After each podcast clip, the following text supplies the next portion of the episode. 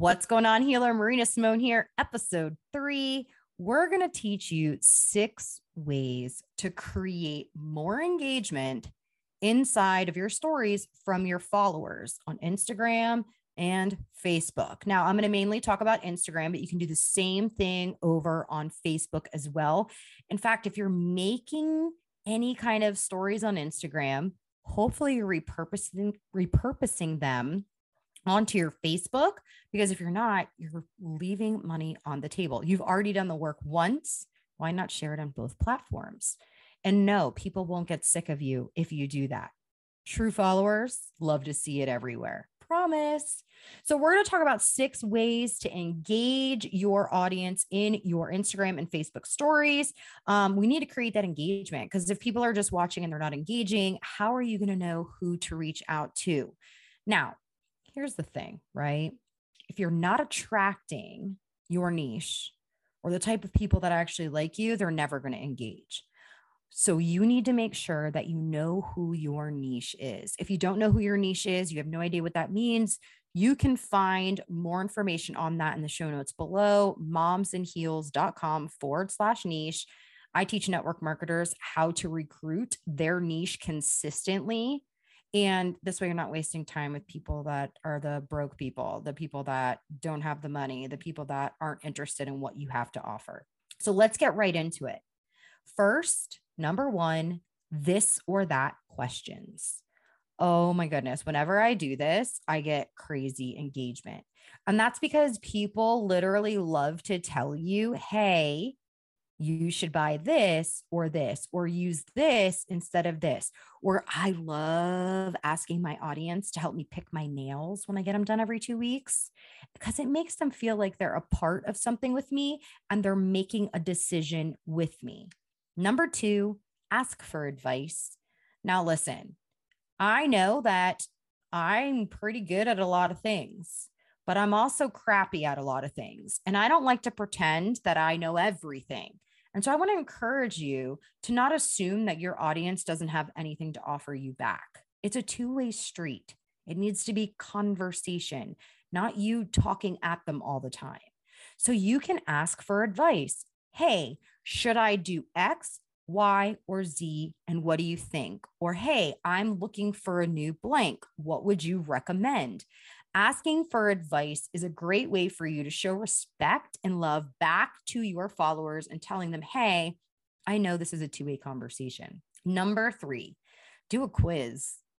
This is really fun because you get to introduce yourself to who you are to your followers. So I suggest you do something like this at the beginning of every month introduce yourself to your new followers and then use the quiz sticker to see what they know about you and what they don't because the correct answer will light up so they will also learn something new about you.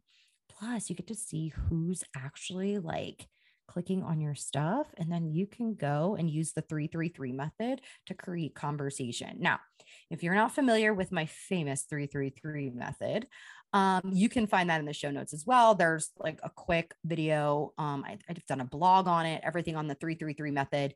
Um, basically, it's so you never have to send a cold message ever again to anyone on social media. So definitely check that out in the show notes. So, number four, brain teasers, crosswords. Um, oh, you know that, you know, the brain teaser where it's like, here's a banana, here's an orange the banana is worth 10 points, the orange is worth five points. And if you add four bananas and two, right? Like, have you ever seen that before? People will actually spend time trying to find out the answer and send it to you. And it's fun. And so it gets like them knowing like you're not just selling all the time, like you're, you want, you want to have some fun too, right? Number five, I talked about this on the last episode. I talk about memes and gifts. this is a great way for people to respond back to you with yeah me too the other day i shared something super funny i shared um it was a quote but there it could have been a meme but it was literally like to all the moms that have daughters that are just like you are y'all doing okay when i tell you my engagement to my stories blew up uh, people that I had never heard from before were responding. I actually went, posted on my Facebook stories, and I went ahead and I posted it on my Facebook as well and created some great, great engagement. So memes are always a great way to create those Me Too moments. Number six, ask me anything questions. Now, if you don't have a lot of engagement in your stories, I'm just going to warn you, you might have nobody fill that out and you might feel like a loser because I used to. When I used to have nobody ask me anything, I'm like, nobody really cares on what I have to say. Remember, people are flipping really quickly through the stories. Don't take it personal. If no one asks you a question, it's not the end of the world. But when you start creating engagement with your audience more, you're going to train them to, to know that it's okay to talk to you. Isn't that crazy that we have to train our audience to talk to us? I know it's insane, right? So these are the six ways that you can create instant engagement inside of your stories, whether it's on Instagram or whether it's on Facebook. And I want you to go give one of them a try this week I want you to tag me in your stories when you do it so I can give you some love. And I would also like that if you could share this episode with your team members, if you found any value to help them get more engagement in their stories, I greatly appreciate it. I am excited. We've got some really cool things coming this year. Can't wait to see you guys for the next episode.